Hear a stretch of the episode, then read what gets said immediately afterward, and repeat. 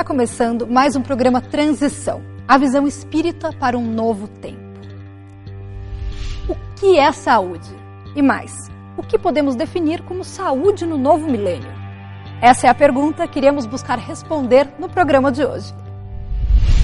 Há cinco séculos para trás, a teologia dominava o conhecimento da humanidade, regendo com mão férrea tudo quanto se colocava como verdade. Caberia a Francis Bacon, René Descartes, começaram a abrir no século XVI um novo olhar. Foi assim que surgiu o conhecimento da esfera médica e das outras ciências. A saúde ficou vista como o silêncio de sintomas, como o funcionamento dos órgãos e pura e simplesmente, reduzido a isso, o ser humano teria ou não teria saúde. Por exemplo, o sintoma, ele é a expressão visível de algo invisível. Muitas vezes os órgãos aparentemente estão muito bem, mas o indivíduo tem uma ideia suicida, ou então tem um quadro psiquiátrico silencioso que ninguém está vendo e nenhum outro exame é capaz de identificar uma alteração do seu corpo e também do seu cérebro. Mas a pessoa está doente. Então, ter saúde não é não ter sintomas, é muito mais do que a ausência de doença à saúde. Doente é todo indivíduo que não faz o melhor que pode na sua dinâmica evolutiva em qualquer instante da sua vida. Segundo a Organização Mundial de Saúde, o conceito saúde é o completo bem-estar físico, emocional, socioeconômico e ambiental e esse termo ele é amplo demais. Então existem muitas críticas em relação ao completo bem-estar. Quem no planeta sente completo bem-estar em todas as áreas? E aí aparece um conceito é, que faz parte hoje em algumas concepções psicológicas, que é a noção de normose. Nós podemos ser todos normalmente doentes, isto é, é, estamos fazendo algo que é estagnação evolutiva, não manifestação do potencial evolutivo, e acharmos que porque a maioria é assim, é normal, ficamos sem configurar isso como doença. E aí nós vamos é, envolvendo todos os aspectos das disfunções é, de um modo geral. Isso gera um desequilíbrio no todo. Então, saúde e doença é uma unidade. Quando nós estamos doentes ou com algum sintoma, é sinal que nessa unidade alguma desarmonia aconteceu. Você vinha num processo na vida e o sintoma é um sinalizador. É como quando você dirige o carro, aparece ali a luzinha vermelha. Né? Se você é, que sabe que está com algum problema no motor. Se você abrir o capô e só desligar a luzinha vermelha para que ela não apareça mais, isso nos carros antigos, você vai continuar dirigindo todo feliz porque o sintoma desapareceu? Não. Então, muitas vezes, aparece um sintoma, a pessoa toma um remédio. Ainda mais na nossa cultura aqui no Brasil, que as pessoas, infelizmente, elas se automedicam muito. Então, aparece um sintoma, põe a medicação na frente. Só que esse sintoma, ele é a expressão visível, quer dizer, está trazendo algo de alguma outra questão que está acontecendo. Esse olhar, portanto, da saúde mais holisticamente, mais sistemicamente, nos faz entender e reconceituar a saúde para sairmos daquele conceito acanhado de que a saúde é a ausência de doenças. Absolutamente. E faz-nos também entender de que doença, entender o pelo que é doença e como configurar a doença. Isso é sempre oportuno dizer que a doença é do espírito e que a doença é a cura. Nem sempre nós temos essa noção que quando uma pessoa está enferma, essa enfermidade é a cura, mas é a cura do espírito.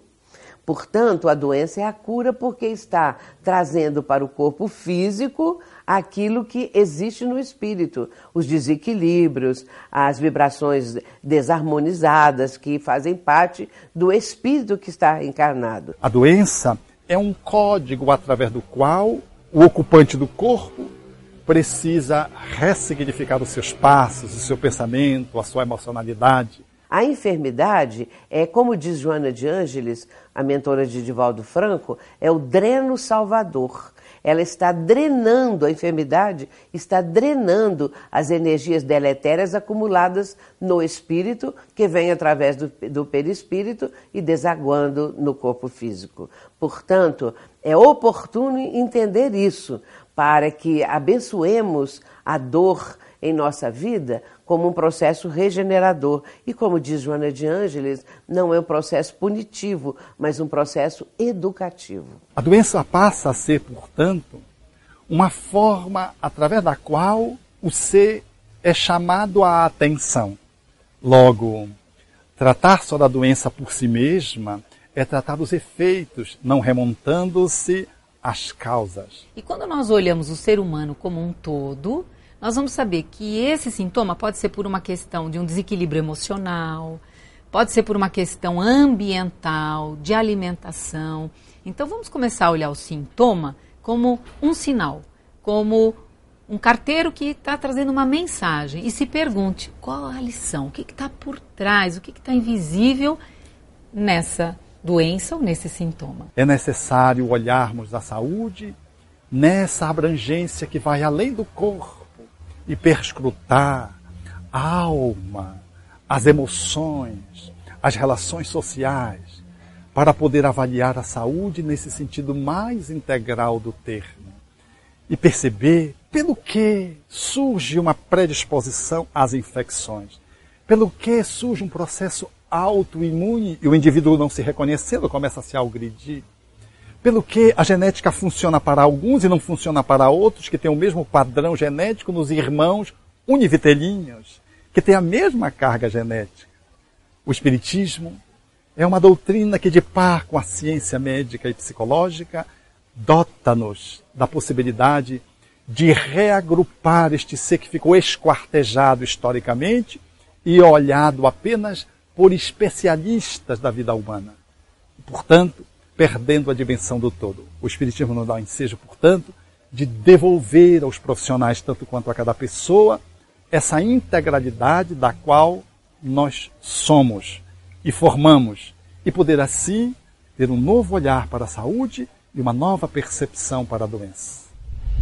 Agora o Transição dá uma paradinha para o intervalo e já volta.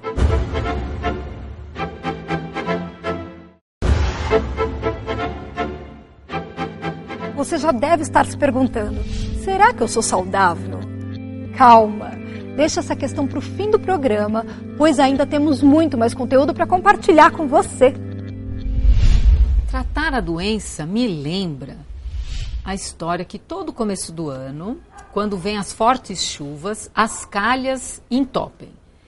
É, quem de nós que tem casas e que tem calhas, se previne antes da chuva, limpar a calha para que durante a chuva tudo aconteça normalmente. A maioria das pessoas, quando aparece um vazamento no teto, ou quando já logo arrebenta e dá um alagamento, então aí a pessoa corre e vai cuidar de resolver, de tratar a questão da calha. Então, se a maioria de nós faz assim com a casa física, a maioria faz assim com o corpo também a doença. Então a maioria ainda espera adoecer. Aí quando aparecer o sintoma ou uma doença, aí a pessoa vai e trata. Portanto, avançando nesse terceiro milênio, o nosso olhar para a saúde e para a doença, ele se amplia. Já não podemos reduzi-lo apenas ao profissional da esfera médica, a responsabilidade de dotar de saúde aquele a quem ele se debruça para curá-lo. Até pouco tempo atrás existia uma briga, vamos dizer, uma discórdia entre opiniões. Alguns diziam a responsabilidade da cura é totalmente do paciente. Alguns diziam não, a responsabilidade é do médico, é da área da saúde. Alguns até diziam que o bom médico era aquele que distraía o paciente enquanto ele se autocurava. Aí, nessa visão né, de um novo milênio, nessa visão mais é, atual, todos somos parcialmente responsáveis. Então, a cura é como um bolo que tem muitos ingredientes. Efetivamente, ninguém cura ninguém. O profissional é um cúmplice que vem com seu bisturi, que vem com a sua medicação. Temos, portanto, esses agentes que compõem na nossa vida, que articulam no palco da nossa vida o drama da doença para revertê-lo numa peça que culmine com a estética da saúde, com o encanto da harmonia e com a beleza da formosura espiritual. Imagine se todos os médicos e área da saúde e os pacientes soubessem é, das, dos ensinamentos do Espiritismo. Primeiro, o grau de compreensão e de aceitação para a transformação de doenças seria muito mais natural. Né? Porque se eu entendo que cada um de nós, aqueles, como maioria de nós, que temos é, reencarnações, onde nós mesmos auxiliamos no planejamento dessa encarnação, porque se uma escola tem planejamento, uma empresa tem planejamento, imagina uma existência, uma vida, uma encarnação. Então, nós que estamos aqui e não estamos em encarnação compulsória, que é a maioria, nós colaboramos. E dentro dessa colaboração, desse planejamento reencarnatório, o item doenças e saúde é um item importante. Desse modo, o Espiritismo tem uma grave contribuição a oferecer tanto aos profissionais que lidam com a saúde do ser humano no terceiro milênio, como às pessoas, quando diz a elas que elas efetivamente são as articuladoras da sua própria saúde. Lembrando Jesus que após interceder junto àqueles que lhe buscavam, repetia insistentemente: Vai e cuidado contigo, cuidado com o que tu fazes, para que não te aconteça coisa pior.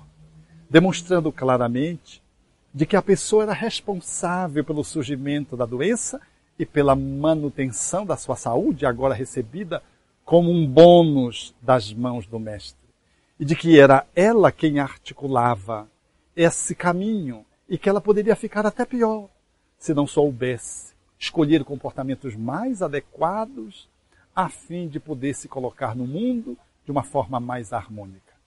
Esse olhar que o Espiritismo evoca de Jesus nos dá a convicção de que nós somos os arquitetos do nosso próprio corpo, o engenheiro do funcionamento da nossa própria estrutura de saúde, de que nós somos o sujeito do nosso equilíbrio e da nossa harmonia, bem como somos os responsáveis quando ela fica alterada, mesmo quando das alterações genéticas, porque somos nós quem ativamos os genes para determinar esta ou aquela disfuncionalidade. E mesmo quando numa herança ela geneticamente venha determinada, e são pouquíssimas as doenças que assim se consagram, mesmo nessas circunstâncias, nós somos aqueles quem escolhemos trazermos aquela limitação que já é, por si mesma, medicação para o nosso espírito. Por isso que nós fazemos uma pergunta hoje. Para que a doença está em minha vida? Por que os médicos dão? Agora, para que você tem que fazer uma investigação psíquica para saber qual é o significado, não é simplesmente qual é a etiologia, a causa, é o significado. Porque mesmo que a, o sistema de saúde resolva a sua doença, se o para quê continuar, você vai arrumar outro problema, outra situação que vai trabalhar a sua dinâmica evolutiva de um modo geral. Há uma análise das existências anteriores. Então, em existências anteriores eu tenho registros de excessos, de abusos, por exemplo, de alimentação, ou de outras áreas, ou não importa. Se eu tenho esses abusos do passado, das emoções, então eu trago nessa existência uma tendência. Quando surge, por exemplo, um psiquismo com uma alteração cerebral, se configura num quadro de limitação psiquiátrica, de apoucamento da mente, naquilo que se configurava chamar os idiotas, os cretinos, aí temos, segundo os espíritos disseram Allan Kardec, um espírito que, valendo-se de órgãos desmantelados, se recompõe, se refaz. Uma verdadeira terapia para a alma. Uma verdadeira terapia para curar através da doença. O que significa dizer que muitas vezes a pessoa que apresenta uma alteração de nascença, uma agenesia de um órgão, por exemplo, aquilo já significa de que o espírito já está tomando um caminho de saúde, que configura bem nessa circunstância aquilo que Jesus dizia: é melhor nascer sem o olho a que todo ser possa perder a sua encarnação. Quando dizia arranca o olho e joga para longe de ti, a mão joga para longe de ti, para que todo o teu ser não seja lançado nas trevas, no inferno, na perdição. Ele configurava aí, de uma forma emblemática, a reencarnação, mostrando que o ser muitas vezes já reencarna e, como terapia, não traz um órgão, ou traz um órgão em condições precárias de funcionamento. Assim, ajudando a que ele possa se recolocar diante do universo, retomando a saúde através da doença. Então o espiritismo ele tem contribuições tanto nessa compreensão da reencarnação, como também no próprio relacionamento entre paciente e médico, enfermeiros, é? porque é muito importante a paciência, a tolerância e a consciência do porquê, qual é a lição dessa doença nesse momento na minha vida. Às vezes temos uma compreensão de que uma pessoa que está doente, ela não está saudável. De fato, não está porque está doente. Mas quantas doenças surgem como mecanismos depurativos, em que o espírito se refaz, se recupera, se recompõe, como por exemplo, naquelas pessoas que estão nos quadros terminais. Por isso o espiritismo é contra a eutanásia. Às vezes aquela doença ela é um processo depurativo em alguém que levou uma vida muito equilibrada e aproveitou uma existência para tirar o lodo que estava acumulado e trouxe para o corpo quando o indivíduo estava finalizando uma existência corpórea, cujos meses e dias são muito importantes para que se configure a sua terapia integral. Isso quer dizer o seguinte, que o corpo é um instrumento e ele pode chegar a estágio de deterioração é, e não servir mais nada. Isso ser uma libertação para o espírito. Mas, ao mesmo tempo, nós queremos dizer que o espírito é capaz, mesmo nas condições mais adversas, de continuar vivendo seu trabalho, sua situação, é, sua história. Nós, como médicos, profissionais da área da saúde, precisamos cuidar das pessoas e respeitar-lhes a vida até o momento em que a morte se mostra natural. Jamais abreviar a vida. Não temos ainda, pelo conhecimento da reencarnação, no apoio dentro dos estudos da academia, a compreensão de que uma doença degenerativa, uma doença incurável, é a cura do espírito e não devemos abreviá-la. Sim, fazer a medicina paliativa, diminuindo os sintomas, dando conforto e o consolo, que também é da esfera da medicina e dos médicos. O Espiritismo nos dá essa plataforma, esse suporte, para que possamos fazer isso de uma forma muito competente. Os espíritos, quando responderam a Allan Kardec no Evangelho segundo o Espiritismo, no capítulo 5, que esse assunto é abordado lá, exatamente nesse capítulo, eles procuram despertar o conhecimento sobre a valorização da vida a cada instante, porque até o último momento o espírito está aprendendo. Às vezes a gente vê uma pessoa num processo chamado vegetativo, do tratamento clínico, imaginamos que ela não, não, não está mais aprendendo nada. E não é verdade isso. O espírito está mesmo que afastado do corpo físico, está fazendo novas experiências não materiais, mas ele está aprendendo muito, extraindo novos conhecimentos. Por isso, quando se fala de saúde, fala-se de médico, de psicólogo, fala-se de nutricionista, fala-se do odontólogo, o fisioterapeuta, terapeuta ocupacional, mas eu quero dizer que no terceiro milênio, o engenheiro é um profissional da área da saúde. Quando fazemos, por exemplo, um viaduto feio, quando um paisagista não é convidado a participar de uma administração pública e as praças ficam horrorosas, nós temos aí implementos que influenciam no psiquismo e na alteração do corpo. Quando os professores não são suficientemente aparelhados para que possam desempenhar o seu mistério na educação, e o aluno não aprende a se colocar no campo da cidadania e joga uma garrafa PET na rua, que vai implementar os bueiros e vai proporcionar, contribuir para as enchentes, nós temos aí o protótipo de uma educação em nível integral, no qual aquele ato de jogar uma uma garrafa PET é um ato de adoecimento social que vai interferir mais tarde no corpo físico. Os profissionais da área de saúde, portanto, serão todos aqueles que vão contribuir integralmente para que o ser se alinhe com as leis cósmicas, alguns lhe dando mais em alguns aspectos do que outros, mas todos aqueles que vivemos em sociedade contribuímos para a saúde ou para o enfermamento daqueles que entram em contato social conosco. Portanto, no novo milênio, nós podemos esperar, sem dúvida nenhuma, uma melhora geral no quadro da saúde humana, seja pelo aperfeiçoamento tecnológico, seja pela melhora e amadurecimento da própria mentalidade humana.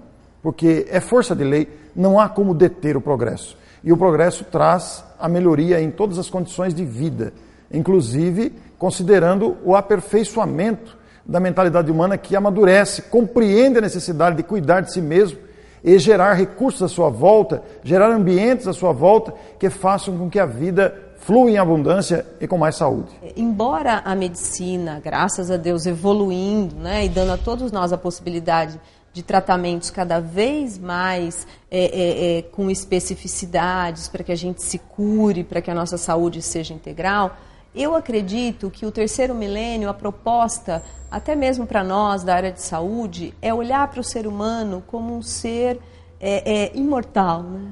É um espírito, é uma criatura que pensa, que sente, que muitas vezes uma doença é, se manifesta no corpo físico, mas nós sabemos que o espírito, o espírito é que é o desencadeante, é ele que é a inteligência motivadora daquele corpo pai e mãe, por exemplo, serão os protagonistas da saúde. Porque, não porque leve só ao médico, façam as vacinas, dê as rações alimentares, o banho, a higiene, não.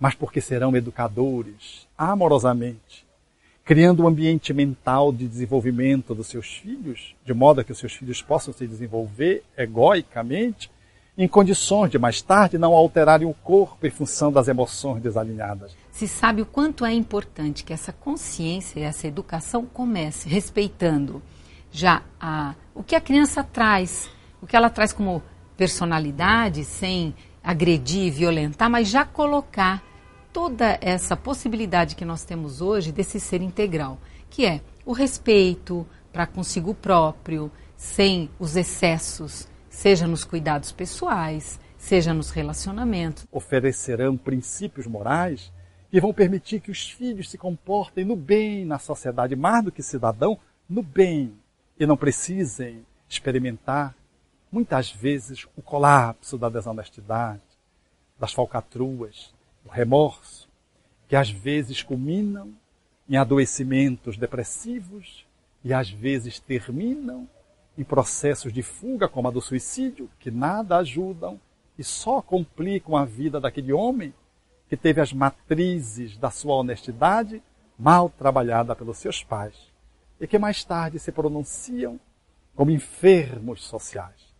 Essa percepção da saúde do terceiro milênio, o Espiritismo nos traz com muita graça, com muita amplitude e com muita coerência. Nossa busca por respostas continua logo após o intervalo. Fique conosco.